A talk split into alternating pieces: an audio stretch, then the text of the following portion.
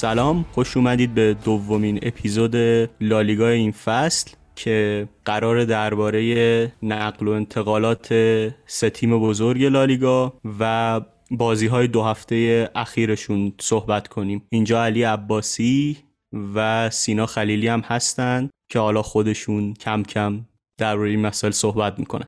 خب منم سلام عرض می‌کنم خدمت همه شنوندای عزیز. اول با رئال شروع بکنیم. فکر کنم بهتر باشه چون دو تا بازی کردیم و خب یه سری تشابهات تو بین این دو تا بازی دیده می‌شد. تشابه اول اینی که خیلی موقعیت می‌دادیم به تیم حریف یعنی بازی با لوانته که سه گل رو دریافت کردیم و ایکس جی یک و به لوانته دادیم که خب اصلا قابل قبول نیست این عملکرد دفاعی. و خب این عملکرد ضعیف دفاعی چند تا علت داره که من حالا اشاره می‌کنم. اولیش حضور فیکس سه تا مهاجم ماست که همزمان با هم بازی می‌کنن. یعنی بیل هازارد و بنزما. خب هر سه تا اینا یک مقدار توی مشارکت ضعیف حالا بنزما باز به نسبت اون دو بازیکن دیگه مشارکت بیشتری داره. حالا اگر پرسی کم کم کاری می‌کنه ولی عقبتر میاد و زمانی که تیم می‌خواد انتقال پیدا بکنه به حمله با پاسهاش با حالا بعضا تو پیریاش از هافبک های حریف به تیم کمک می‌کنه. اما گرت بیل اگر زون 15 و 18 رو در نظر بگیریم 90 درصد هیت بگی گرت بیل داره تو دو تا زونه و عقبتر نمیاد. یعنی فولبک سمت خودش رو ساپورت نمی‌کنه و در کل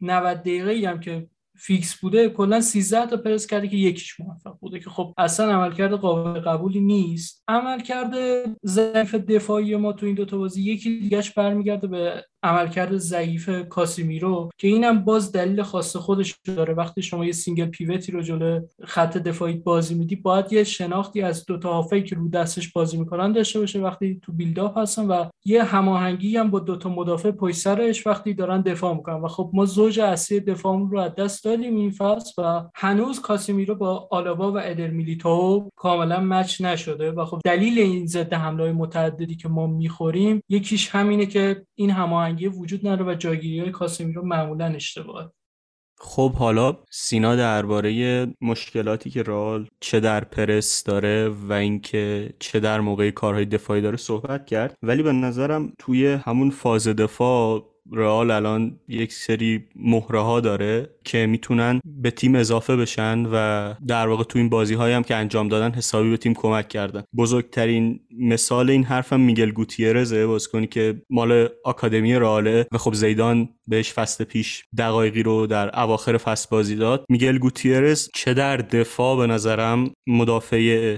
چپ خوبی نشون داده. توی یک در مقابل یک ها معمولا دریبل نمی‌خوره و هم اینکه درک خوبی داره که کیف اون دو در مقابل یکی که شکل می‌گیره بازیکن رو رها کنه و به سراغ بازیکن دیگه بره. و هم توی حمله الان شاید اونقدر قد فولبک های خوب جهان بازیکن خلاقی نباشه اما توی حمله توپ که حالا این رو شاید تئو هرناندز زمانی که توی رئال بود می‌شد دید و لوکاستینیه این فاکتور رو داره که حالا می‌تونه در آینده هم کم کم پیشرفت کنه و به fullback خوبی تبدیل بشه.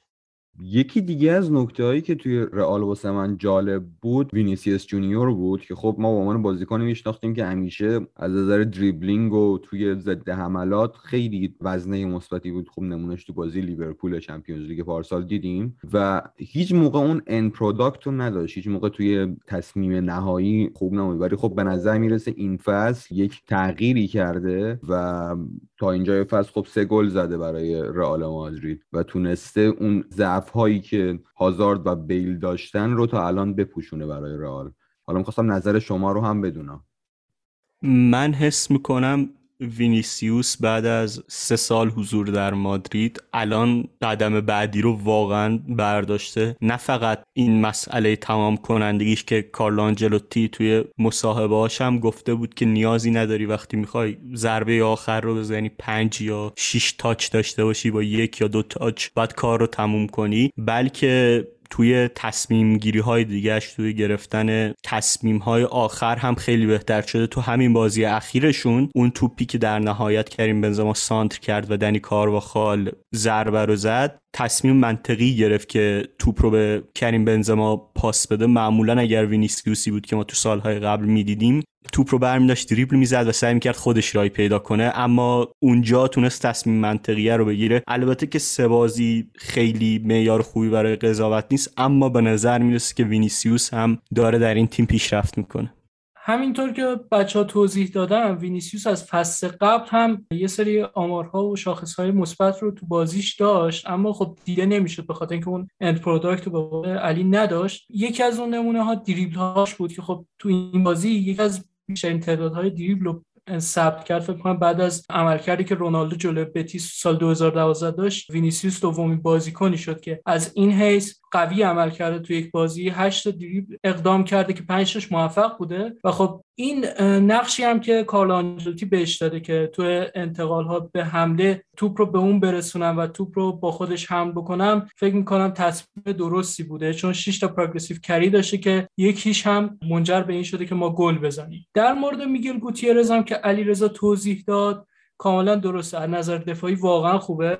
تو کل 90 دقیقه که نمیشه گفت چون تعویض شد به خاطر مسئولیت اما تا زمانی که توی زمین حضور داشت فقط یک دریبل خورد و سه تک داشت که دوتاش موفق بود و سه پاسپسگیری توپ که یکی از اونها همون صحنه ای بود که اگر بازپسگیری توپ رو انجام نمی‌داد موقعیت دو به یک برای بتیس می‌شد و گل رو به ما می‌زدن. ولی خب همون توپ رو ما استفاده کردیم و گل زدیم که به نظرم میگل گوتیرس داره کم کم نشون میده که می‌تونه بازیکنی باشه که ما روش حساب بکنیم برای یک سری از بازی لالیگایی. خب درباره بازی رئال صحبت کردیم. یک تغییری که در بین نفرات رئال پیش اومده و تغییر پست یک بازیکنه مارکو آسنسیو مارکو آسنسیو بازیکنیه که زمانی که رئال رئال بازی می‌کرد مشخص بود سقف بالایی داره. اما خب یکم بد شانس بود که هم مصدومیت خیلی سختی نصیبش شد همین که تغییرات مربی تو رئال تو اون بازی که این بازیکن نیاز به ثبات داشت بیش از حد بود و باعث شد که نتونه به حدی که همه فکر می‌کردن برسه. این تغییر نقشی که در این فست با اومدن کارلو آنجلوتی داشته رو چطور می‌بینید شما؟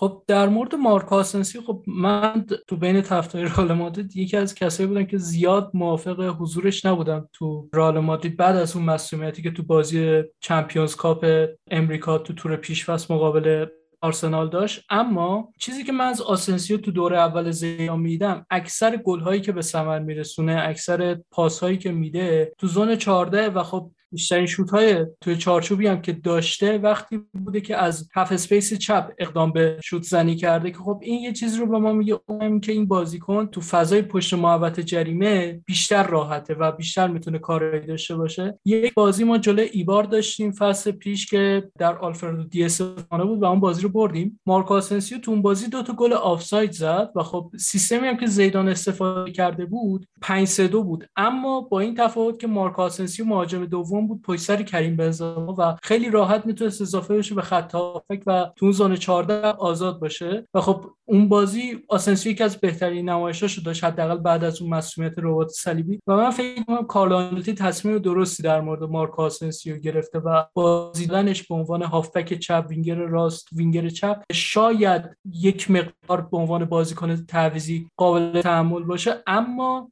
به عنوان یک هافبک هجومی به عنوان یک پست ده کارایی که بیشتری داره. حالا من یه مطلبی میخوندم درباره همین تغییر پستش. نویسنده مطلب در حقیقت اولین دلیلی که می آورد که موافق بود این بود که رال توی اون پست عمق کمی داره و خب اگر بخواد وینگر باز کنه دقایق کمتری بهش می‌رسه و سن مارک آسنسیو جوریه که هنوز می‌تونه تبدیل به یک بازیکن خوب بشه. شاید فرصت سوپر استار بودن رو از دست داده.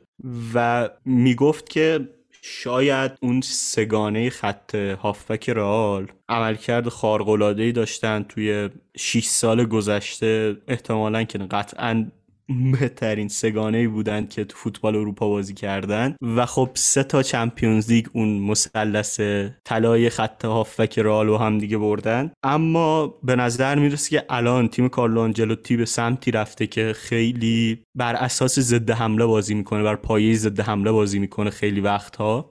و خب توی این شرایط اگر مارک آسنسیو به عنوان یک بازیکن تعویزی به میدان بیاد می‌تونه اثرگذاری رو داشته باشه. که اون سه نفر شاید توی ضد حمله نتونن داشته باشن و خب این یکم می‌تونه دست راه رو بین گزینه هایی که داره باز بذاره. همچنین در روی این صحبت می‌کرد که مارک آسنسیو علا رقم تمام انتقاداتی که بهش میشه بازیکن خلاقی هم هست. یعنی اینکه میشه ازش به عنوان یه بازیکنی که اگر توی نیم فضاها قرار بگیره و بخواد ارسال های به تیر دو داشته باشه استفاده کرد و تو اون چارچوب قرار بگیره. و خب جمیع اینها نویسنده رو حداقل به این سمت برده بود که شاید داشتن یک مارکو آسنسیو نه به عنوان وینگر وقتی که گرت بیل و رودریگو رو تو سمت راست داری و ادن هازارد و وینیسیوس رو تو سمت چپ اونقدر برای تیم کاربردی نباشه. اما وقتی به عنوان هافبک به تیم اضافه میشه می‌تونه نکات مثبتی رو به تیم بده. گرچه ضعفهایی هم داره. قطعا خب آسنسیو قطعا نمی‌تونه عین اون سه نفر توی build-up تیم شرکت کنه اونقدر نمی‌تونه پاس کامل کنه.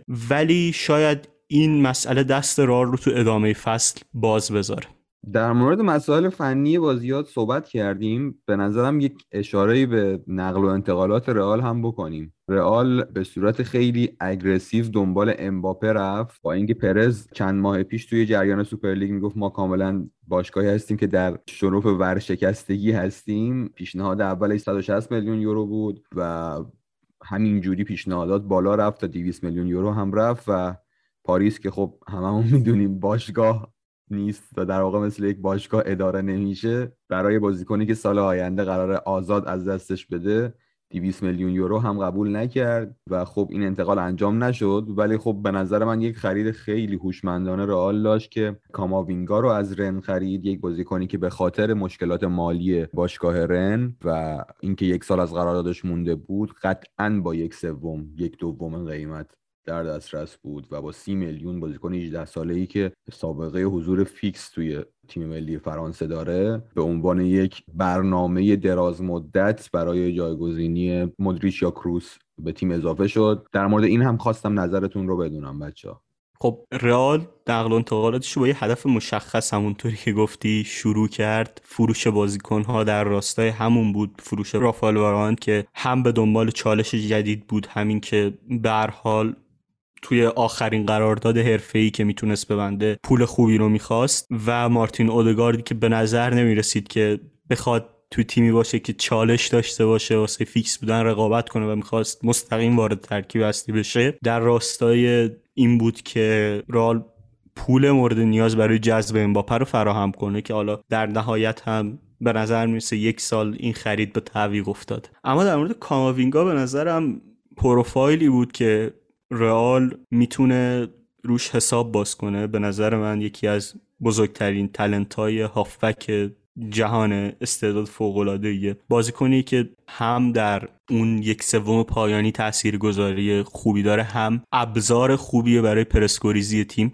به عنوان اینکه بازیکن ها بتونن اون کسی که مارکشون می‌کنه و قرار اونها رو پوشش بده حتی بازیکن کاربردی معمولا بدون توپ خوب از دست بازیکنی که مارکش می‌کنه فرار می‌کنه و همین عملکرد رو می‌تونه توی عقب زمین داشته باشه. یعنی جایی که تیم تو فاز اول بیلداپ به عنوان هافک شماره 6 قرار بگیره و هم توی اون یک سوم پایانی زمین با فرارهایی که داره فضا رو برای بازیکنهای دیگه آزاد کنه که خب این فکر کنم برای هافبک خیلی پروفایل خوبی باشه و ویژگی مثبتی باشه. همچنین به نظر من اون قدرت حمله توپی که داره توی رئال مادرید خیلی قراره به کارش بیاد. ما مشابه این رو توی بازی فد والورده دیدیم و خب کاماوینگا با اینکه به نظر میسه سبک بازیش کمی متفاوته اما اون توانایی ها رو داره و همچنین خب در نهایت وقتی شما می‌خواید توی تیم مثل رئال مادرید برای طولانی مدت فیکس بازی کنی شما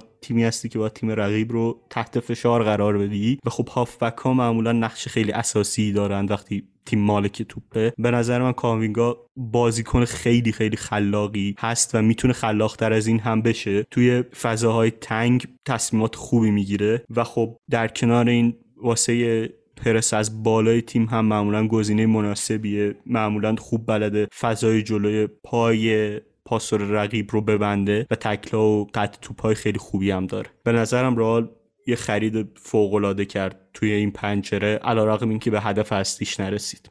خب اکثر نکاتی که من می‌خواستم بگم و علیرضا گفت دیگه تکرار نمی‌کنم فقط در مورد کاماوینگا این رو بگم که یک option دیگه هم به تیم ما میده. اون اینکه ما می‌تونیم فده والورده رو به عنوان وینگر راست تو ترکیبمون داشته باشیم. حالا اینو با علیرضا قبلا در موردش صحبت کردیم و به نتیجه هم رسیده بودیم. چون همونطور که می‌دونید خب پروفایل کاماوینگا یک مقدار شبیه فده والورده است و خب وقتی یک فده والورده در خط هافبک داشته باشیم حضور یک کاماوینگا کنارش به نظرم میشه خوب باشه اما بهتره که تو پستی که رئال مادرید یک مقدار ضعف داره یعنی وینگر راست ما بتونیم یک بازیکن با کیفیت مثل فده والورده داشته باشیم و از اونجایی که رئال مادرید هم دنبال وینگر راست نیست یعنی جیدن سانچو که به یونایتد رفت و خب برناردو سیلوا با اینکه می‌شد با یک مبلغ نسبتا خوب با 60 میلیون یورو به رئال مادرید بیاد باز باشگاه اهمیتی نمی‌داد و من فکر می‌کنم فد والورده می‌تونه یکی از وینگر راست های آینده رئال مادرید باشه و با وجود کاماوینگا ما بریم سراغ یک هافبک دیگه برای آینده و کاماوینگا رو به عنوان جایگزین یکی از اون دو هافبکی که همیشه رو دست کاسمی رو بازی میدیم یعنی کروس و مودریچ ببینیم و یک هافک دیگه ای اضافه بکنیم به خط هافکمون تا بخوایم همزمان هر دو اینها رو تو خط هافک داشته باشیم.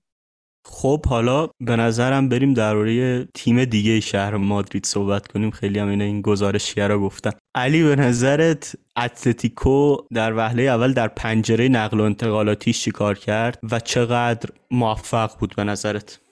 خب اتلتیکو برای اولین بار بعد از قهرمانی مثل یک باشگاهی که واقعا قهرمان شده عمل کرد. سالهای قبل می‌دیدیم که وقتی یک موفقیتی دست پیدا می‌کرد اتلتیکو مادرید بلافاصله بهترین بازیکناش می‌رفتن. مثالش رو داشتیم سال 2014 که دیگو کاستا فیلیپه لوئیز و کورتوا از این تیم رفتن. ولی امسال نه تنها بازیکنهای مهم رو از دست ندادن بلکه خیلی بازیکنهای دیگر رو اضافه کردن. وقتی که یکی از بازیکنهای فیکس بارسلونا رو خریدن. یعنی گریزمان نشون میده که چقدر بین این وضع این دوتا باشگاه تفاوت وجود داره. گریزمان رو با 10 میلیون بند قرضی و 40 میلیون بند خرید که هنوز معلوم نیست اجباریه یا اختیاری. حالا علیرضا در مورد این بهتر می‌تونه صحبت کنه. آوردن به تیمشون. خریدای مهم دیگهشون رودریگو دی پائول بود که توی همین چند بازی اول فصل خیلی خوب بازی کرده. چند پاس کلیدی داده. فکر کنم از نظر تعداد پاس کلیدی در هر 90 دقیقه جزو سه بازیکن اول لالی لیگا بوده تو این چند بازی اول فصل و بازیکن اودینزه بود و 27 سالش بود و خیلی هم به آرژانتین کمک کرد توی قهرمانی توی کوپا امسال و اونا ساول نیگز رو هم که تو چند سال اخیر خیلی با سیمونه رابطه خوبی نداشت و حقوق خیلی بالایی رو می‌گرفت به چلسی قرض دادن باز هم با بنده خرید و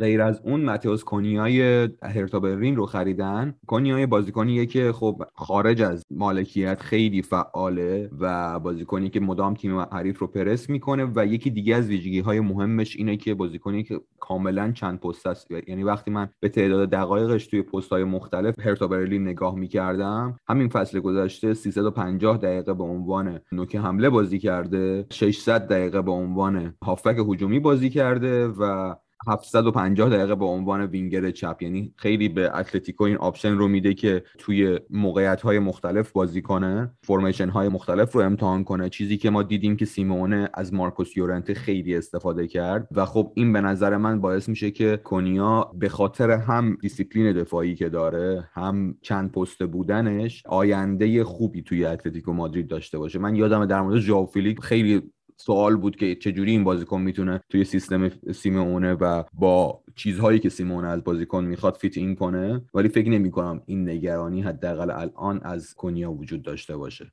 علی حالا اتلتیکو به نظر می‌رسه پنجره موفقتری نسبت به دو تیم دیگه داشته و یک بحثی که وجود داره اینه که چقدر اینها پستهای مختلفشون رو به درستی به نظرت تقویت کردن. یعنی به نظرت این بحث منطقیه که یک سری پستا بیش از حد بازیکن خریداری شده و در یک سری پستا به اندازه کافی بازیکن ندارن یا نه؟ به نظرت business ی کردن منطقی بوده.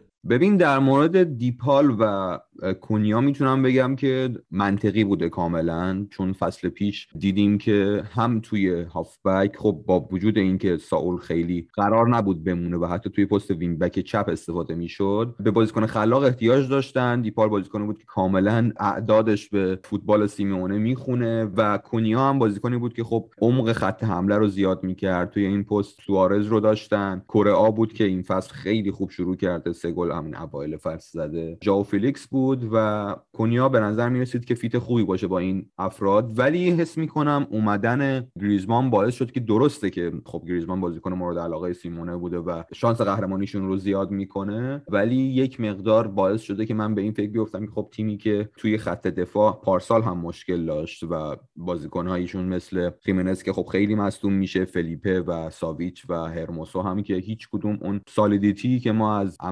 گودین و میراندا سراغ داشتیم رو ندارن و توی همین بازی ویارال هم قرار در موردش صحبت کنیم که اشتباهات زیادی داشتن. چرا بازیکن خط دفاعی خریده نمیشه و من به نظرم مخصوصا با سیستم سه دفاعی که بازی می‌کنه سیمونه خرید یک بازیکن تو خط دفاع منطقی تر بود. کما اینکه تو بازی اول فصل از جفری کندوگویا که یک کافبکی توی پست دفاع استفاده کرد. خب حالا درباره نقل و انتقالات اتلتیکو مادرید صحبت کردیم. به نظرت شروع فصلشون چطور بود؟ چون ما یه اپیزود یعنی در واقع اپیزود قبلی در روی بارسا رئال و شروع فصلی که داشتن صحبت کردیم. حالا می‌خوام ببینم اتلتیکو لیگ رو چطور شروع کرده. علیرضا اتلتیکو لیگ رو دقیقا همون جوری شروع کرد که فصل پیش تموم کرد. یعنی بردهای با اختلاف کم. در فصل پیش اگه دیده باشین اتلتیکو رو در بازه های مختلف فصل یک بازیکن یک هو ستاره می‌شد و مثلا چند بازی براشون در می آورد تا می‌رفت بازیکن بعدی. اوایل فصل ژائو فیلیکس سوارز مارکوس یورنته و خب اول این فصل کورئا روی ریتم افتاد. دو بازی اول فصل رو کورئا سه گل زد. براشون و رسیدیم به بازی ویارئال که خب مهمترین بازی هفته سوم بود. جلوی تیم آقای امری بازی می‌کردن. خیلی جالب بود که بازی کاملا برعکس چیزی بود که ما از اتلتیکو شاهد بودیم.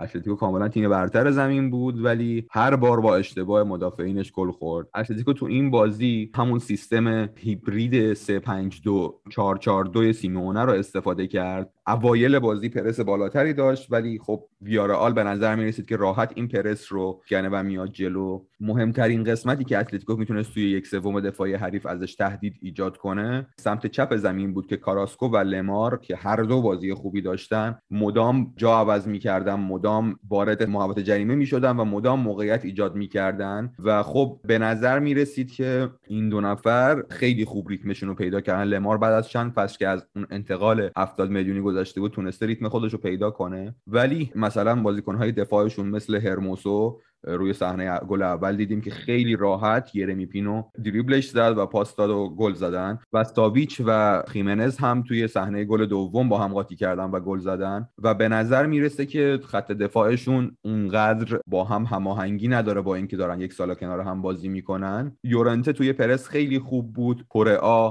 دوباره یک پاس گل داد و در مورد ویارال هم حالا می‌تونم صحبت کنم ولی شما اول حرفاتون رو در مورد اتلتیکو مادرید بزنید. من فقط درباره دفاع اتلتیکو مادرید می‌خواستم صحبت کنم و اینکه چه اثری روی بازیشون می‌ذاره. چیزی که من در یک سال و نیم گذشته تقریبا دیدم از این مدافع ها اینه که به شدت به شدت و به شدت وابسته به عملکرد اوبلاک بازی می‌کنند. یعنی اینکه اتلتیکو به نظر می‌رسه از اون ساختار دفاعی که در فصل هایی که موفق می‌شد و فینال اروپا می‌رفت کمی دور شده. لزوما نتیجه رو حتی خوب نگه نمیدارن موقعیت های زیادی میدن. ما فصل پیش می‌دیدیم اینو که مثلا اتلتیکو یک گل جلوه اما دو سه تا موقعیت با ایکس جی مثلا سه دهم یا دو دهم به رقیبش میده و خب اون یان اوبلاک بود که اتلتیکو رو در بازی نگه میداشت. اگر فقط بخوام با مثال بگم اینی که تفاوت عملکرد اوبلاک در فصل گذشته و فصل قبل تر از اون جایگاه اتلتیکو رو توی جدول مشخص کرد. یعنی اینکه یه دروازه‌بانی که فرمش خیلی خوب و فوقالعاده باشه این تاثیر رو روی عملکرد اتلتیکو می‌ذاره. حالا اینکه عملکرد اوبلاک چقدر پایدار باشه این فصل دیگه باید دید و منتظر بود براش. خب در مورد یرمی پینو صحبت بکنیم بازیکنی که جلو اتلتیکو دو تا پاس گل داد. یرمی پینو بازیکن راستپایی که هم وینگر راست می‌تونه بازی کنه هم وینگر چپ ولی پست تخصصیش وینگر راسته. بازیکن کوتاه قامتی 172 سانتی متر قدشه و از شاخصهای بازیش یکیش سرعت بالا یکیش دریبلینگه که خب علی اشاره کرد اون صحنه خیلی خوب دریبل زد و بازیکن اتلتیکو رو جا گذاشت. شتاب بالایی داره موقع انتقال به حمله و می‌تونه فرار بکنه پشت دفاع. چابکی خیلی خوبی داره و از همه مهمتر که خب یکی از دلایلی که امری فیکسش کرد تو نیم فصل دوم فصل پیش و همینطور این فصل داره به صورت فیکس بازی می‌کنه انضباط و دیسیپلین بالای دفاعیشه و work نسبتا خوبی داره. حالا در مورد دریبلینگش بخوام صحبت بکنم. 6 ممیز 59 دریبل ثبت کرده به هر 90 دقیقه در فصل گذشته لالیگا که نشون میده در مقابل به خوبی برمیداره. و خب نرخ موفقیت دریبل هاش هم 60 ممیز 4 دهم بوده که خب جزء top 10 زیر 23 سال بازیکنان لالیگاست و واقعا هم چارچوب شناسه یعنی از لحاظ استفاده از موقعیت هم بازیکن قابلی نشون داده تو سن. با xG 5 ممیز 54 تو فصل پیش 8 گل به ثمر رسونده. اما خب همه این آمارها رو به شکلی به ثبت رسونده که 900 دقیقه فصل پیش بازی کرده. یعنی نیم فصل اول رو بیشتر ذخیره چوکوئزه بوده که خب این فصل انگار کمتر بازی می‌کنه. و باید این فصلش رو هم دید. اما در مورد دیسیپلین دفاعیش هم می‌خوام صحبت بکنم. از این نظر هم بازیکن قابلیه. چرا که میانگین به ازای هر 90 دقیقه 26 ممیز 8 صدم دوئل ثبت کرده که نرخ موفقیتش هم 47 ممیز 8 درصد بوده و توانایی پرس مدافعان حریف رو هم داره و وقتی تیم ویارئال از بالا پرس می‌کنه میانگین 3 ممیز 98 درصد interception و 3 ممیز 56 درصد recovery به ازای هر 90 دقیقه داره. دقیقا سینا یعنی من همین ویژگی دیسیپلین دفاعی که گفتی رو بازی فینال لیگ اروپای پارسال دیدیم که خب یونایتد مهمترین ویژگیش و مهمترین قسمتی که می‌تونه خطر ایجاد کنه سمت چپشه که لوک شا، پوگبا و رشفورد و حتی برونو به اون قسمت تمایل دارن. ولی به خاطر بازی عالی پینو و خوان فویت که هر دوشون از نظر دفاعی بازیکنهای خیلی خوبی هن کاملا سمت چپ یونایتد کنترل شده بود و یونایتد هیچ موقعیتی رو نتونست از اون سمت خلق کنه. یک بازیکن دیگه ای که به نظر من تو این بازی عملکرد خیلی خوبی داشت دوباره. کاپوئه بود که خیلی به نظر من فضای زیادی رو تونست کاور کنه و به نظر من یک عملکرد دفاعی عالی داشت توی پست هافبک دفاعی. یک مشکلی که من می‌تونم در مورد ویارئال بگم اینه که تیمشون به نظر میاد بدون پارخو و پائو تورس اون خلاقیتی که باید توی بیلداپ و توی یک سوم دفاعی حریف داشته باشه رو نداره. حالا علیرضا بهتر می‌تونه در مورد پارخو صحبت کنه. و خرید جدیدشون دانجوما که بازیکن برنموث بود توی چمپیونشیپ و فصل پیش بالای 20 گل تونست بزنه بازیکن خیلی خوبیه و تونست همین بازی اول هم گل بزنه. در نهایت هم تیمشون با یک اشتباه عجیب و غریب دقیقه 95 گل خورد و بازی مساوی شد در حالی که تقریبا داشتن بازی رو میبردن از اتلتیکو مادرید و اتلتیکو تونست یک امتیاز دیگه هم بگیره. پارخو به نظر من یکی از هافبک هایی که معنی واقعی کلمه هاندرریتده عمده کریرش رو توی والنسیا بازی کرد و خب من این رو بارها نوشتم و گفتم که اگر یک هافبک بین هافک های لالیگای قرار بود توی بارسا یا رئال بازی کنه در ده سال گذشته اون پاره خوب بود. به عنوان یک هافک توی یک سوم پایانی چیزی که توی اون تیم ها خیلی مهمه اثرگذاری بسیار بسیار بالایی داره. بین خطوط خیلی خوب بازی می‌کنه و می‌تونه بار خلاقیت یک تیم رو کاملا به دوش بکشه. والنسیا فروش های زیادی داشت فصل گذشته ولی به نظرم بازیکنی که از دست دادن و اون تعادل خط به هم خورد پاره خود و از طرف دیگه اثرگذاریش رو توی بازی ویارال میشه دید. به نظرم هم توی لیگ اروپا عمل کرده خیلی خوبی رو از خودش نشون داد هم توی لیگ حالا باعث شد که یک پیشرفت نسبی با اونای امری داشته باشن.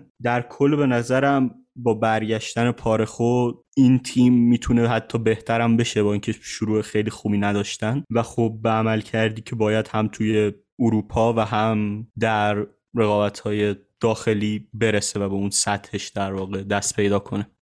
بله خب و به نظر می‌رسه با این نقل و انتقالاتی که اتلتیکو مادرید داشته و این خرید گریزمان میشه اتلتیکو رو در کنار رئال به عنوان شانسهای اصلی قهرمانی لالیگا دونست. بارسلونا در ادامه نقل و انتقالاتی که داشت و مشکلات مالی شدیدش مجبور شد گریزمان رو هم بفروشه و حداقل از حقوق بالاش خلاص بشه و یک مبلغی هم برای فروشش بگیره. در صورتی که خب این بازیکن رو دو سال پیش 135 میلیون یورو خریدن و الان با 80 میلیون ضرر دارن میفروشنش به اتلتیکو مادرید. و خب بارسا فصل رو خوب شروع کرده به نظر من با وجود همه اتفاقاتی که براش افتاده و خب بهترین بازیکن تاریخش رو از دست داده. دیپای به نظر خرید خیلی خوبی میاد که می‌تونه focal point بارسلونا بعد از مسی باشه. توی همه فازهای بازی تا حالا تونسته کمک کنه. بریثویت عملکردی شبیه به عملکرد یورو توی دانمارک رو به نظر من داره تکرار می‌کنه نه مثل عمل کرده چند سال اخیرش تو بارسا که خب عملا می‌شد گفت که خیلی مورد استفاده قرار نمی گرفت و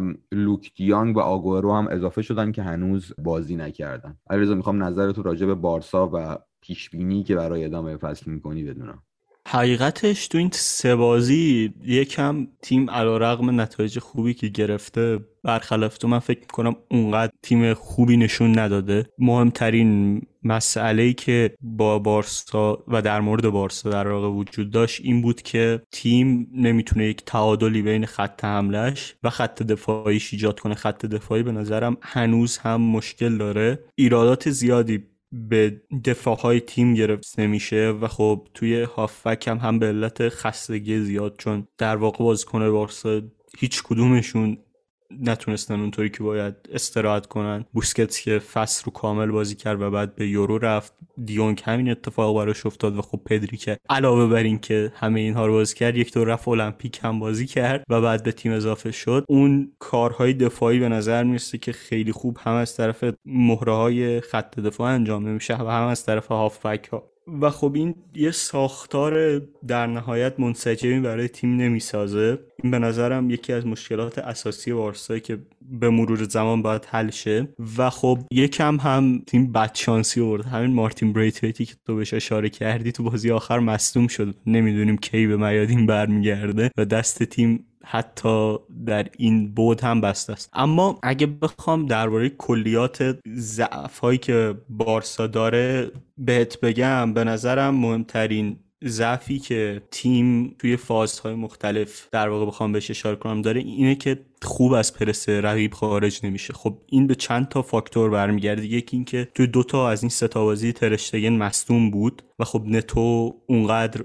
این ترشتگین بازی با پای خارق‌العاده ای نداره. مسئله بعدی این بود که فولبک های تیم خوب نمی‌تونستن تو فاز اول بیلداپ تحت فشار تصمیمات مناسبی بگیرن. خب ما می‌دونیم که زمانی که توپ فول بک ها می‌رسه معمولا یکی از بازیکن های رقیب به همراه حالا مهاجمینشون فضایی که فول بک ها دارن رو میبندن و سعی می‌کنن اون فضا رو کوچیک‌تر بکنن و توپ رو اون لب خط پس بگیرن. و خب کاری که فول بک ها می‌تونن بکنن این که با استفاده از اون فضایی که پشت سرشون یا کنارشون ایجاد شده توپ رو به هافبک ها برسونن. این چیزی که تو بارسلونا رخ نمی‌داد یعنی نه دست نه امرسون این کار رو تو سمت چپ انجام نمی‌دادن. و خب این یک ضعف بزرگ تو بازی بارسا بود. مسئله بعدی این بود که رونالد کومان برای اینکه بیاد اون لو دادن های توپ بوسکتس رو به حداقل برسونه نزدیکش کرد به خط دفاعی و در واقع جزء دو دفاع مرکزی تیم کرد و تیم زمانی که می‌خواست پرس خارج بشه بوسکتس میومد اونجا و در واقع اون اثرگذاری که به عنوان هافک می‌تونه برای پرس گریزی تیم داشته باشه و خروج از پرس تیم داشته باشه رو از تیم می‌گرفت. و خب این یکم باعث میشه که تیم دچار مشکل بشه.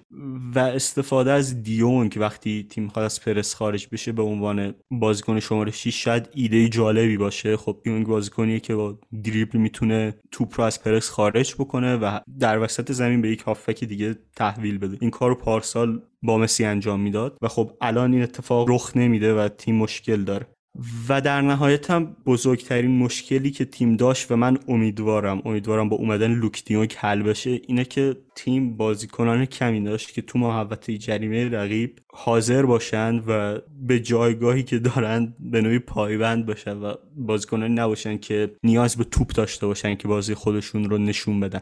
و خب با لوک دیونگ شاید بتونیم از طریق ارسال هایی که آلبا انجام میده یا دیپای انجام میده بتونیم یه تهدید دیگه به تیممون اضافه کنیم و خب اون کمبود بازیکنی که در محوطه جریمه داریم رو با لوک دیونگ و اون یکی دیونگ تیممون فرانکی دیونگ به عنوان یک رانر حل بکنیم.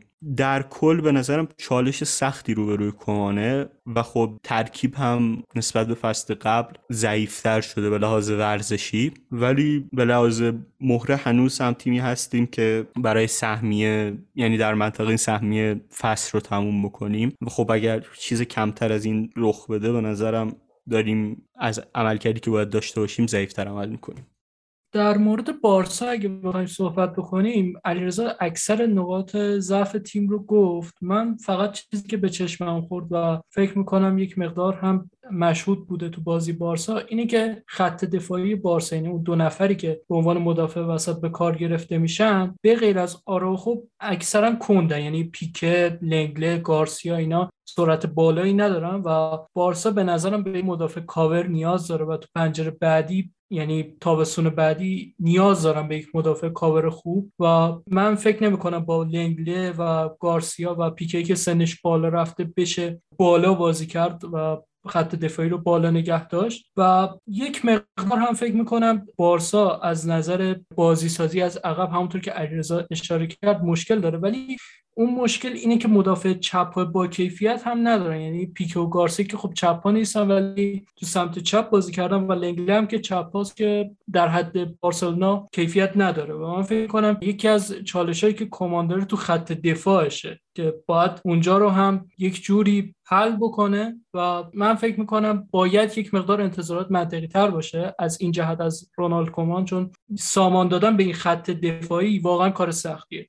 یه نکته دیگه هم که در مورد بارسا وجود داشت که خب هممون می‌دونیم به خاطر مشکلات مالی هفته آخر چند بازیکن رو فروختن و قرضی دادن به باشگاه های دیگه. امرسون رویال با 25 میلیون یورو به تاتنهام رفت. ریمانای بازیکنی که خیلی ازش به عنوان استعداد نام برده می‌شد به صورت قرضی به اسپتزیا رفت و از همه مهمتر هم این بود که گریزمان یکی از بازیکنهایی که بیشترین حقوق رو می‌گرفت از باشگاه به عنوان بازیکن قرضی به اتلتیکو مادرید رفت که خب گریزمان به نظر من می‌تونست تو این فصلی که بارسا بدون مسی بود به بارسا کمک زیادی بکنه ولی ظاهرا مشکلات مالی بارسا بیشتر از اون بود که بتونن همچین بازیکنهایی رو نگه دارن. البته خب گریزمان حقوق بالایی هم می‌گرفت که ظاهرا این حقوق رو برای اتلتیکو مادرید کاهش داده. یعنی موافقت کرد که حقوقش کاهش بده کنه. یک نکته دیگه هم این بود که از پیکه آلبا و بوسکتس هم موافقت کردن که حقوقشون رو کاهش بدن و در نتیجه آگوئرو هم تونست قراردادش رو ثبت کنه با بارسلونا. خب اگه بخوایم درباره فروش های بارسا صحبت کنیم باید اولین نکته که در نظر می‌گیریم این باشه که بارسلونا این پنجره رو در حالی شروع کرد که نسبت دستمزد بازیکنها به درآمد باشگاه 110 درصد بود. یعنی اینکه دستمزد بازیکنها از درآمد باشگاه بالاتر رفته بود و با خروج لیونل مسی و آنتوان گریزمان و تمام بازیکنهایی که مثل جونیور ترینکا و امرسون و این دست بازیکنها نسبت این 110 درصد به 80 درصد کاهش پیدا کرده و برای اینکه بگم این عدد هنوز چقدر عدد بالاییه و بگم که یک باشگاه عادی معمولا کمتر از 65 درصد این عدد براش وجود داره و خب این هنوز باید کاهش پیدا کنه. هنوز بازیکنهایی هستن که اون کیفیتی که دارن با دستمزدی که می‌گیرن تطابق نداره. مثل ساموئل اومتیتی حتی میرالین پیانیچ. بازیکنهایی هستن که حالا کمون بیش برای تیم بازی کردن ولی باز هم اون کیفیتی که باید ندارن دمبله و کوتینیو شاید مثال بزرگشون باشن. ولی در کل این خروج گریزمان شاید به نظر من به دو تا بازیکن فرصت داد که دوباره خودشون رو نشون بدن.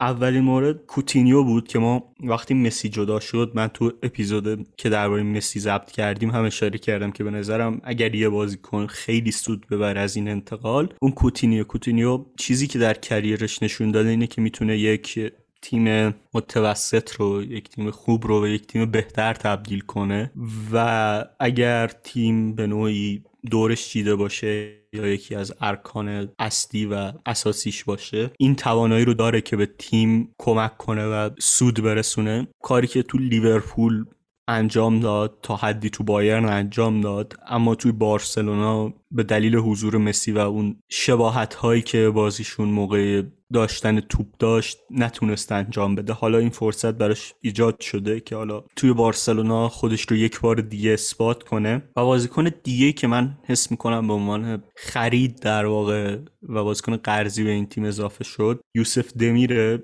دمیر بازیکنیه که از زمانی که در اتریش بازی می‌کرد توسط استعدادیاب های لایپسیک دورتموند و حالا بارسا زیر نظر گرفته شده بود و تحت نظر داشتنش و خب در نهایت با قرارداد قرضی به علاوه option خرید که حالا تحت یک شرایطی اجباری میشه به بارسلونا اومد. بازیکنیه که بازیکن خلاق حساب میره ولی در زدن ضربات پشت محوطه جریمه و اون تهدیدی که یک وینگر باید داشته باشه رو در بازیش داره و خب توی نیم فضای سمت راست خوب جایگیری می‌کنه و با اتکایی که حالا به پای چپش داره موقعیت های خوبی رو ایجاد می‌کنه. تو پیش فصل عملکرد خوبی داشت ولی باید بهتر از این بشه اگر می‌خواد جزئی از ارکان تیم اصلی بارسا بشه. و خب علاوه بر تمام اینها فرارهای خیلی خوبی داره و فضاها رو خوب پیدا می‌کنه. این چیزی که ما کم بودش رو در بارسلونا احساس می‌کنیم سال هاست که این مسئله رو احساس می‌کنیم. من زمانی که در مورد کاماوینگا صحبت کردم گفتم که این بازیکن جاذبه خوبی بدون توپ داره و موقعی هم که توپ رو داره طبیعتا بازیکن های مختلفی رو به سمت خودش میکشونه و فضایی رو برای بقیه ایجاد می‌کنه. این چیزی که دمیر هم تو بازیش داره و خب معمولا می‌تونه از اون فضایی که پشت سر مدافعی که بهش نزدیک شده استفاده کنه و پاسهای خوبی رو ارسال کنه. و اینکه ایراداتی هم البته تو بازیش دیده میشه. طبیعتا یکم بیش از حد چپ پاست یعنی باید یکم روی پای راستش هم کار کنه که با توجه به اینکه فقط 18 سالشه شاید فرصت داشته باشه و اینکه یکم بیش از حد توپ لو میده. یعنی این خیلی مسئله مهمیه که بازیکن کم توپ لو بده و تیم دوباره به ساختار دفاعی و به فاز دفاع برنگرده. در کل همونطور که گفتم بارسلونا از لحاظ ورزشی ضعیف شد اما شاید پیدا کردن یک ساختار مالی سالم برای باشگاه در اولویت بود و خب این کار بالاخره باید انجام می‌شد هرچند دردناک و هرچند تلخ. در مورد گریزمان من فقط یه نکته رو بگم. حالا یکم خارج از زمین در مورد مسائل مدیریتیه. اونم این که خرید گریزمان از همون اولش اشتباه بوده و خب اکثر طرفدار بارسا اینو فهمیدن و تو این دو فصلی که برای بارسلونا بازی کرده خروجی آنچنان خاصی نداشته هرچند اون کیفیت رو داشته. اما خب تو سیستم بارسلونا تو اون قالبه که تیم بارسلونا همیشه داشته و داره جا نمیفته و جا هم احتمالا نخواهد افتاد و رفتن شاید از نظر ورزشی تیم رو ضعیف کرده باشه. اما به این هم میشه فکر کرد که این بازیکن دو فصل زمان داشته. بازیکنی که 28 سال بیشترش بوده به بارسلونا اومده در سن پیکش بوده و خب باید سریع جا میافتاده اما این اتفاق نیفتاده و این رفتن شاید از نظر ورزشی ضعیف کرده باشه اما ممکنه به سود بارسلونا بشه. همونطور که علیرضا گفت یه یوسف دمیری اضافه بشه به ترکیب اصلی که بتونه کارهای بیشتری برای این تیم داشته باشه و کوتینیویی باشه که بتونه اون تیم متوسطی که الان بعد از رفتن مسی به وجود اومده رو بالاتر ببره. اما در آن واحد در بیرون زمین مشکلات مالی بارسلونا به نسبت حل میشه. یعنی اینکه درصد حقوق از 110 درصد برسه به 80 درصد خب این خیلی پایان مثبتیه و قطعا پنجره های بعدی هم اگر این سیاست ادامه پیدا بکنه یعنی یک مقدار از بازیکن هایی که لاکچری تر هستن حقوق بیشتری می‌گیرن کاسه بشه و بازیکنهایی بیان که کیفیت داشته باشن. اما با مبالغ ارزونتر با حقوق کمتر و تیمه به این شکل تقویت بشه باید بگیم درست بیرون زمین سود کرده و درون زمین ضرر کرده. اما باشگاه بارسلونا داره درون زمین رو فدای بیرون زمین می‌کنه. چیزی که تهران هم با هم صحبت می‌کردیم روش تاکید داشت و این به نظرم بارسلونا رو در آینده یک قدم جلوتر و شاید چند قدم جلوتر ببره. اپیزود 88 م پادکست کاتبک همینجا به پایان رسید. بریم که صحبت های نوید رو بشنویم و خدا نگهدار. قسمت 88 م کاتبک رو شنیدید که توی اون بچه ها در مورد مسابقات لالیگا صحبت کردن و فکر کنم انزه کافی هم به اونا پرداخته شد. دمشون گرم و دم شما هم گرم که شنیدید.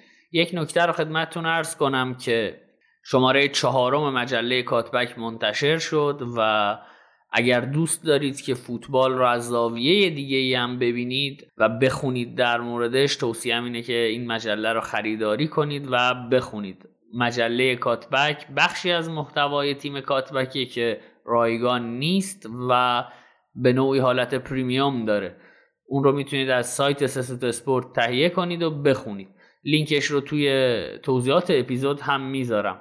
مسئله بعدی که می‌خواستم بگم این بود که ما همچنان جمعآوری حمایت های مالی برای خرید تبلت برای کودکانی که خانوادهشون وسعشون نمی‌رسه این کالا رو خریداری کنن ادامه میدیم این پروژه رو تا پایان شهری ماه و اگر شما هم دوست داشتید که ما رو کمک کنید توی این راه فکر می‌کنم یکم درست خوشحال میشیم که کنار خودمون داشته باشیم. شما رو لینک حمایت های مالی هم توی توضیحات اپیزود هست. حقیقتش اینه که خیلی از دوستان به ما می‌گفتن که لینک حمایت بذارید تا ما از خود کاتبک حمایت کنیم و خب ما ترجیح میدیم که اگر شما لطفی به ما دارید یه جایی خرج بشه که شاید تاثیر بهتری داشته باشه. جایی که اونایی که باید حواسشون بهشون باشه فراموش کردن که چه کارهایی باید توی این مملکت صورت بگیره و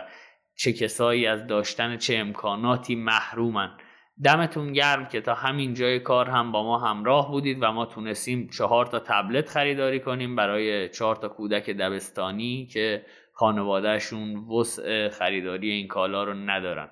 برم سراغ نکات تکراری.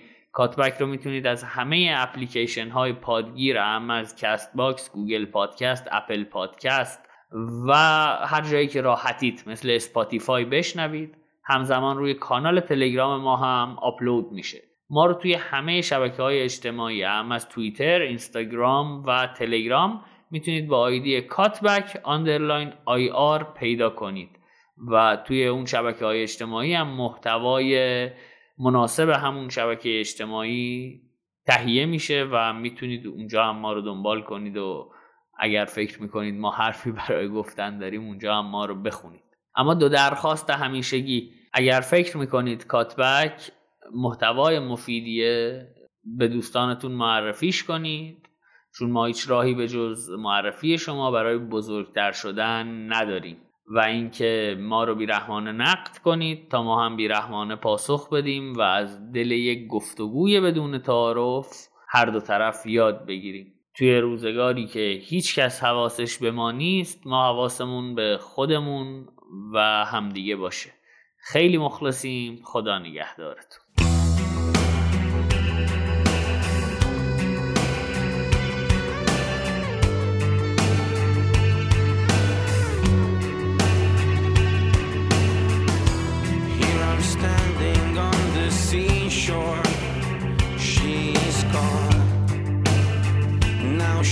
song. All the angels praying for me.